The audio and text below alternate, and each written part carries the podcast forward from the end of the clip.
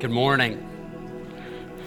Let's pray before we get into God's word together. Lord, thank you for gathering us together today. Lord, we thank you for your word that calls us forth, that shapes us, and moves us.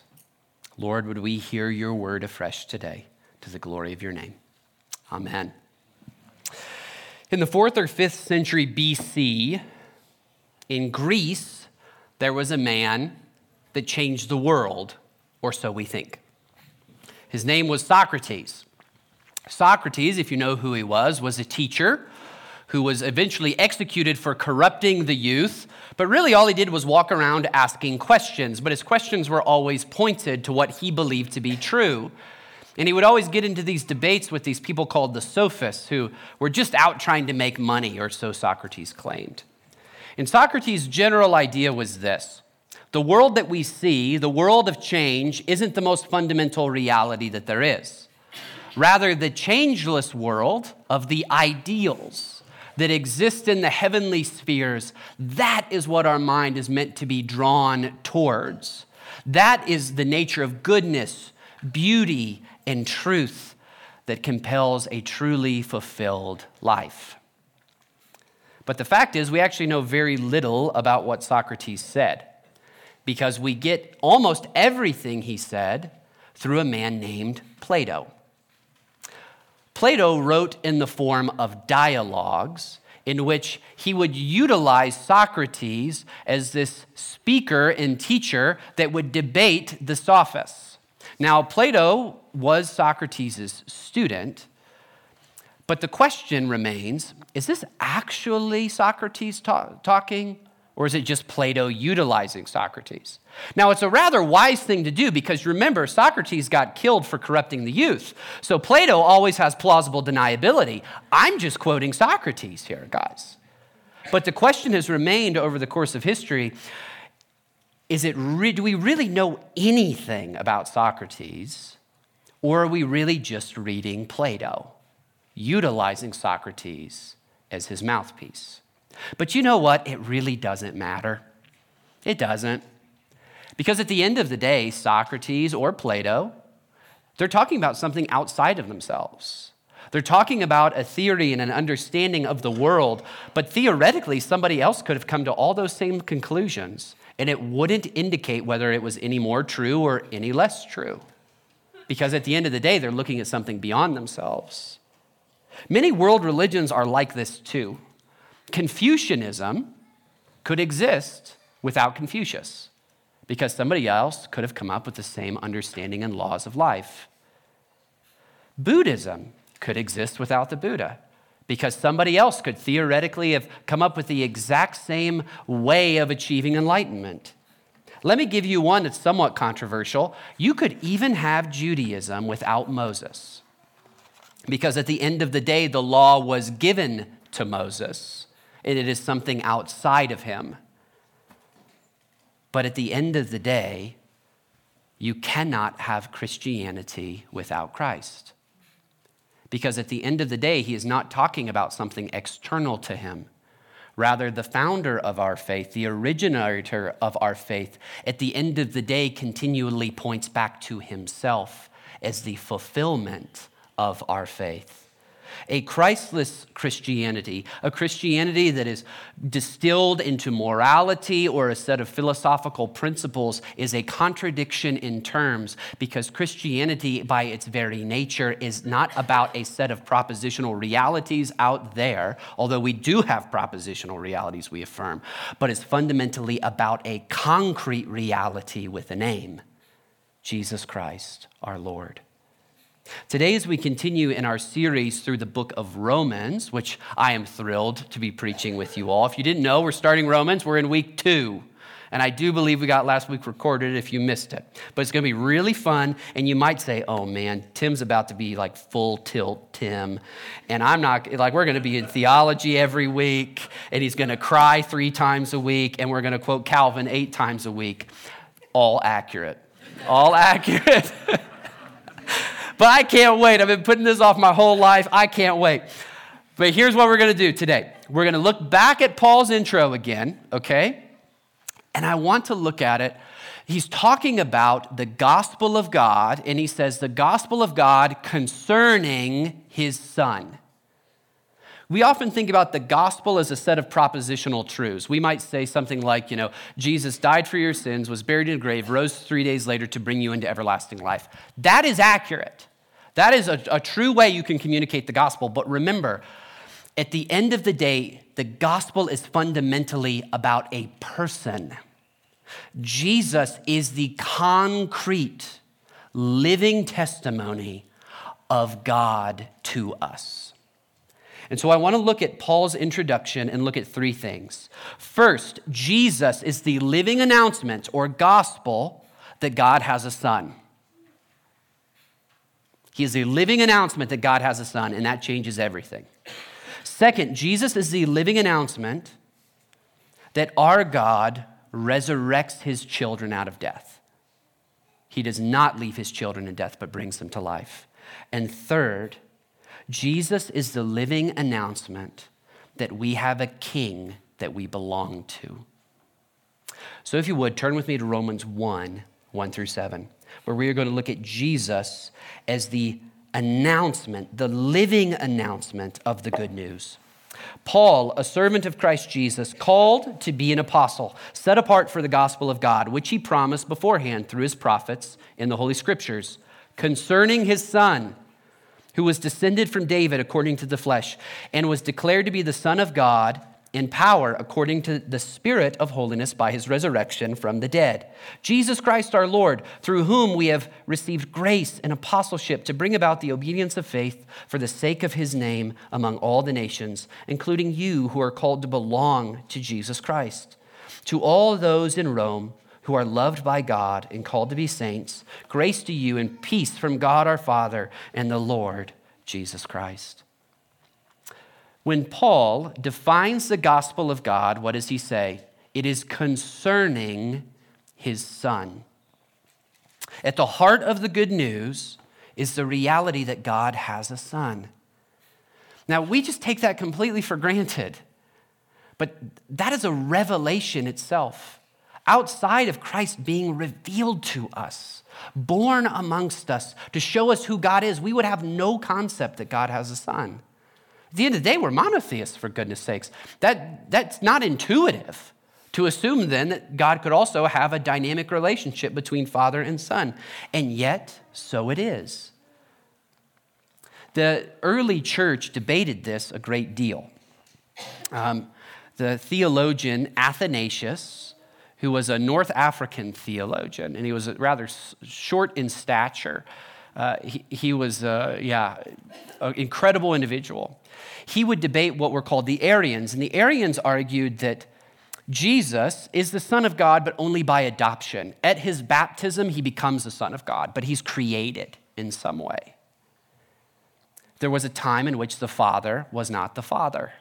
And Athanasius said, that doesn't make any sense, okay?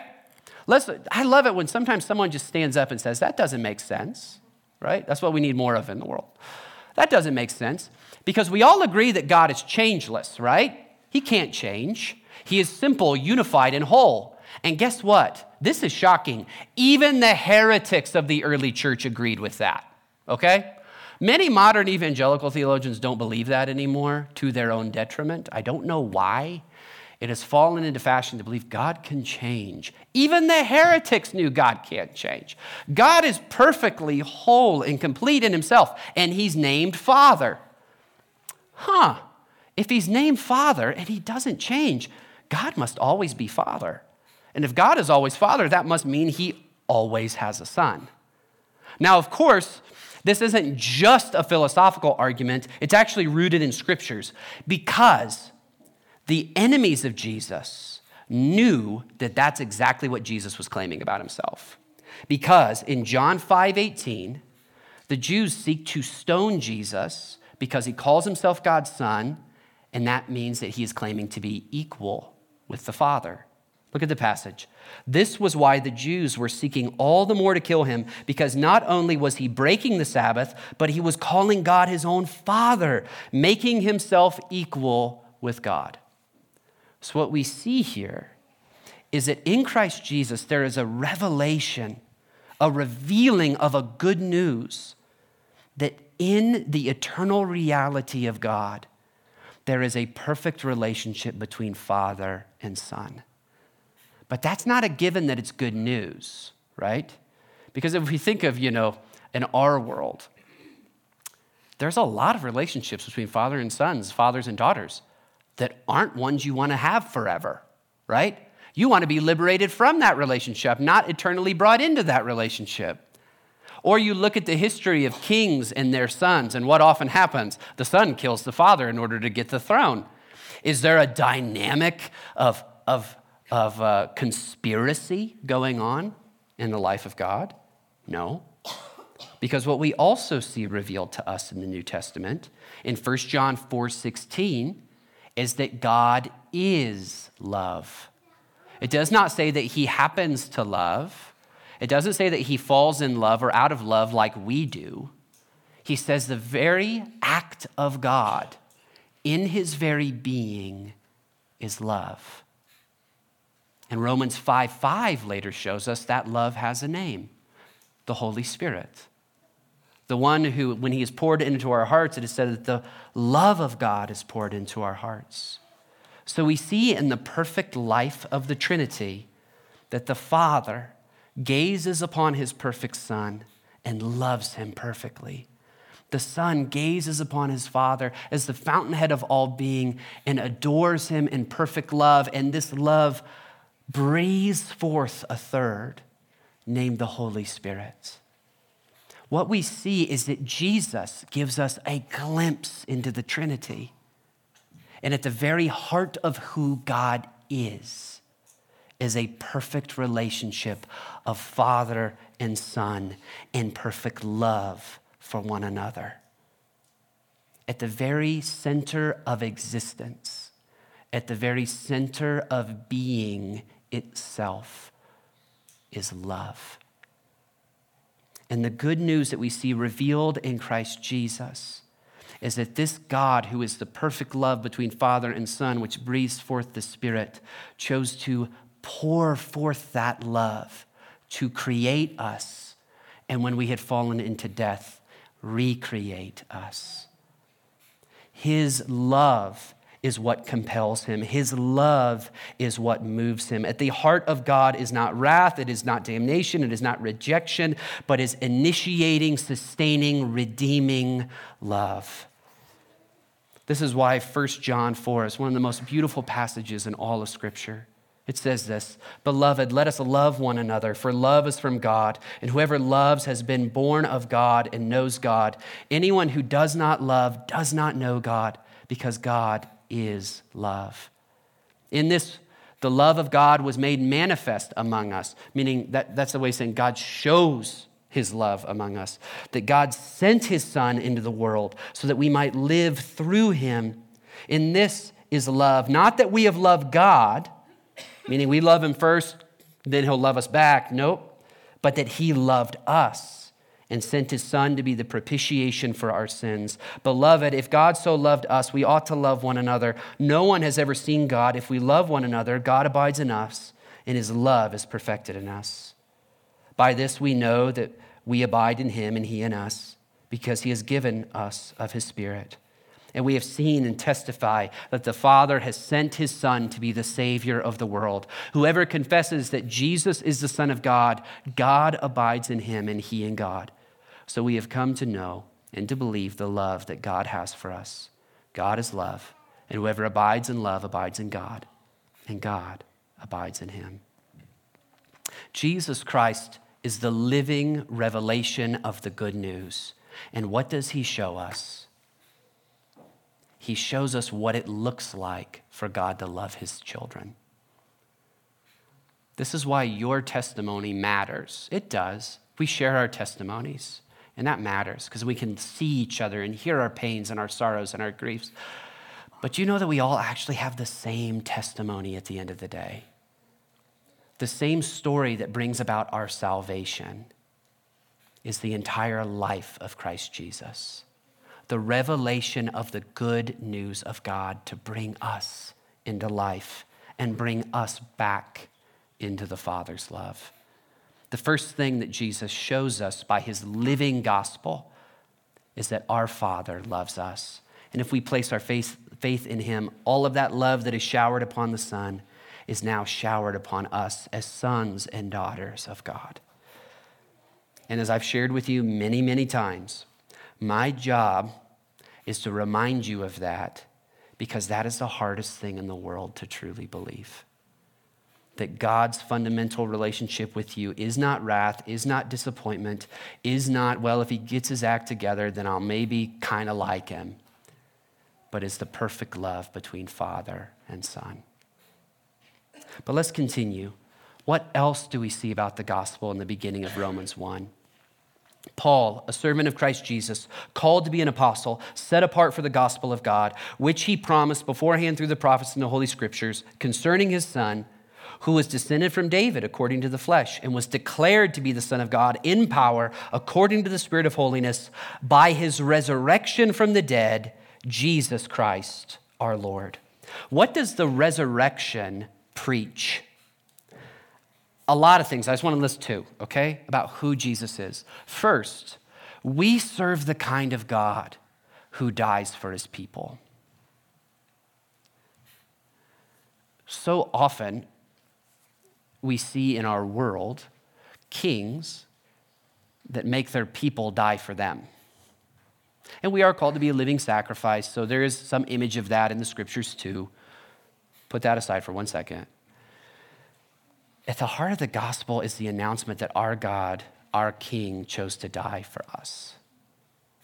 Lest we forget why Jesus was in a grave to begin with. He shouldn't have been, he was there simply to take our place. The first thing we see about who Jesus is, what he is preaching, is that he is the kind of God who takes our place in the grave. But second, and this is what I want to focus on today, we serve a God who doesn't leave his children in the grave. When our God saw his son in death, what did he do? He brought him to life. Robert Jenson uh, is a Lutheran theologian, and Robert Jenson is brilliant, but I don't recommend you read him because he's wildly problematic on certain things. But he was great at having turns of phrases, and here's one that I've always appreciated. Jenson said this God is whoever raised Jesus from the dead, having before raised Israel out of Egypt. God is whoever raised Jesus from the dead, having before raised Israel from Egypt. Who is our God? Our God is the kind of God who resurrects things to life. We see this all throughout the Old Testament. what is one of the prime images we see all over the Old Testament? women in profound grief because they can't have children. Their womb is barren, there is death. It is a living death. It's the greatest shame she could go through, it's the greatest loss she could experience. And what does God do? He gives life. Eve, in her tears, is restored to joy. We see that again and again in the history of God's people. He sees someone in death and raises them to life. He sees Israel in the bondage of Egypt, and what does he do? He conquers their captors. He leads them through a death of the Red Sea into resurrection life on the other side. And most importantly, we see in our Lord Jesus Christ that when he died for the sins of his people, the one who is life himself restored life to his very son in order to conquer the grave. And the promise of Christ Jesus Jesus is his story, is our story. This is what we see in John 6 40, when Jesus himself said, This is the will of my Father. Do you want to know the heart of God for you? Do you want to know the will of God for you? The desire of God for you. We all have desire for our kids, don't we? Like, I have a vision for my son's life, right? Both of my sons. And I have to continually submit myself to say, that's not my job. God, it's your job to have a vision for my son's life. But God's vision for your life, his will for your life is this that everyone who looks on the Son and believes in him should have eternal life, and I will raise him up on the last day. What is the nature of our God? He is the redeeming, resurrecting, life giving God. And that's true for you today. I, uh, did any of you watch the HBO biopic series, John Adams. Did any of you watch that? I liked it a lot. I thought it came out yesterday. It was 2008. Uh, as I'm pushing 40, I realize, oh, things I thought were everybody knows. That was yesterday. They weren't. Um, it's with Paul Giamatti. Paul Giamatti's the main character. He's John Adams. I like Paul Giamatti. He's a great actor, but I like him for other reasons. I like him because it reveals to me that you don't have to look like Brad Pitt to be excellent at things.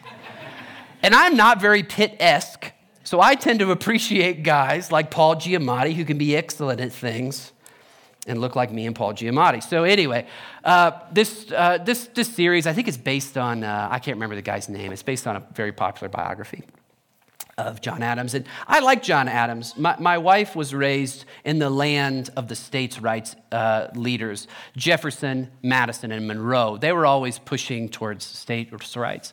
But Adams and Hamilton, they were always arguing hey, we need a good centralized government too. So Adams is this brilliant person who helped balance uh, our government and help lead to what we have today. So I think he's a rather special figure. But his personal life is a little more complicated. For starters, he was a heretic, he was a deist, so that's complicated in itself. But he also has a pretty mixed track record as a dad. On the one hand, his son, John Quincy Adams, became president. Kind of a cool thing, right? You know, we've seen that a few times in our history in this country. But he had another son named Charles. And Charles uh, was an alcoholic. Charles uh, struggled. He squandered every penny he had every time he had it. And there's a scene, uh, I don't know if this scene actually occurs, but the events did, uh, where John Adams goes to Charles. I believe they're in Boston. Uh, it's a, I can't remember where it is, but it's a really sad scene. You know, he's hung over, his life is ruined, and he's asking his father for help. And what you think is going to happen is this is a, this is a prodigal son story, right? As the father sees the prodigal son returning home, he runs to him, clothes him, throws a party for him. That's the story of the gospel. But in this scene, it's always stuck with me because it was so grievous. What Adams does is he goes and finds his son in a grave and he seals the tomb on him. He says, You're no longer my son, and you no longer have a home to come to. And it always struck me that this is the exact opposite of the parable of the prodigal son. And God tells us that's not who he is, but that deep down is who we always are afraid he is to me. He might be the one that accepts you back he might be the one that throws you a party when you repent. But for someone like me, I'm the Charles Adams. I'm the one that he's going to seal the tomb on. I'm the one that he will forget in death. And what we see announced in the life of Christ Jesus is the words that are hard to believe, but we long for so desperately, and they are true that if you are in Christ Jesus, He does not seal the tomb on you, He breaks it open. That is your story. That is the story that the devil will never tire of trying to get you to doubt. And that is the only story that will set you free and bring you into life that the kind of God we serve does not tell us to resurrect ourselves, but says, I will come and bring you into life. And we see this announced in the very life of our Lord Jesus Christ. First, we see him announcing in his life that God has a son, and therefore he has sons and daughters who he loves. And second, that he raised his son from the grave, and he will raise his sons and daughters with him. And finally, and this one's harder for us to understand a little bit, or we can misunderstand it. Jesus reveals to us that now we finally have a Lord. Here's what you will hear people say Beware of people like Tim. He preaches grace too much. And what that's going to do is give you all excuses to sin a bunch, right? Well, let's see what Paul has to say to that. Romans 1 Paul, a servant of Christ Jesus, called to be an apostle, set apart for the gospel of God, which he promised beforehand through his prophets in the Holy Scriptures concerning his Son, who was descended from David according to the flesh, and was declared to be the Son of God in power according to the Spirit of holiness by his resurrection from the dead, Jesus Christ our Lord. Now let's look here.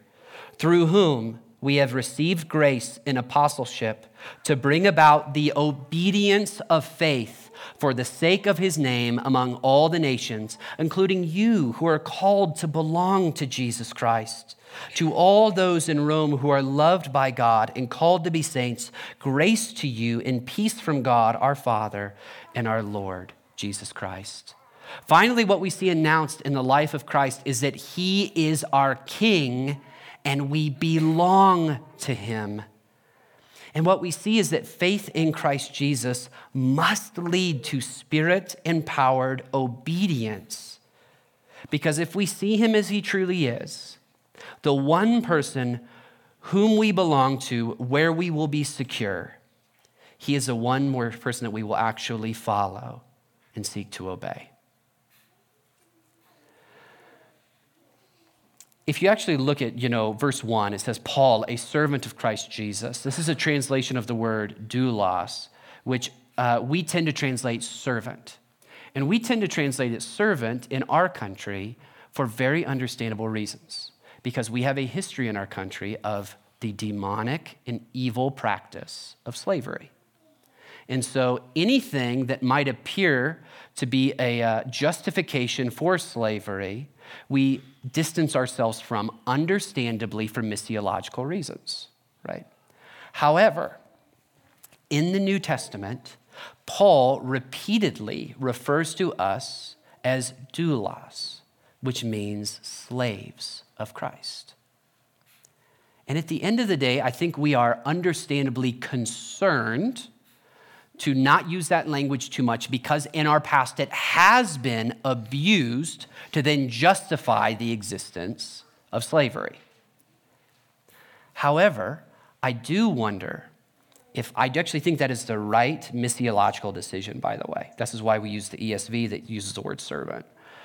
Um, but at the end of the day, every human being was meant to belong. We were meant to belong to our spouse. A husband belongs to his wife, and if he doesn't, something has gone wrong. Our children, we say, belong to us, right? In the ancient world, people belonged to a king, and whether they were treated with dignity and freedom depended on how good that king was. When you say you belong to your spouse, how much you are of yourself is how your spouse treats you. Your child becomes fully themselves when they belong to one who guides them to become who God made them to be. And what we see revealed in Christ Jesus is the truth that the one place where we belong, and we do not become less free, but we become more free is under the authority of Christ Jesus. The more we are led to belong to Him, the more His Spirit moves within us to follow His laws rather than our own. It doesn't limit our freedom. It doesn't make us less of ourselves. Rather, that is the one place where we can actually belong and be cared for. This is the one leader who will never lead us astray, the one leader who will never tell us a lie, the one leader who we can be completely confident in his integrity, the one place where we can truly be set free.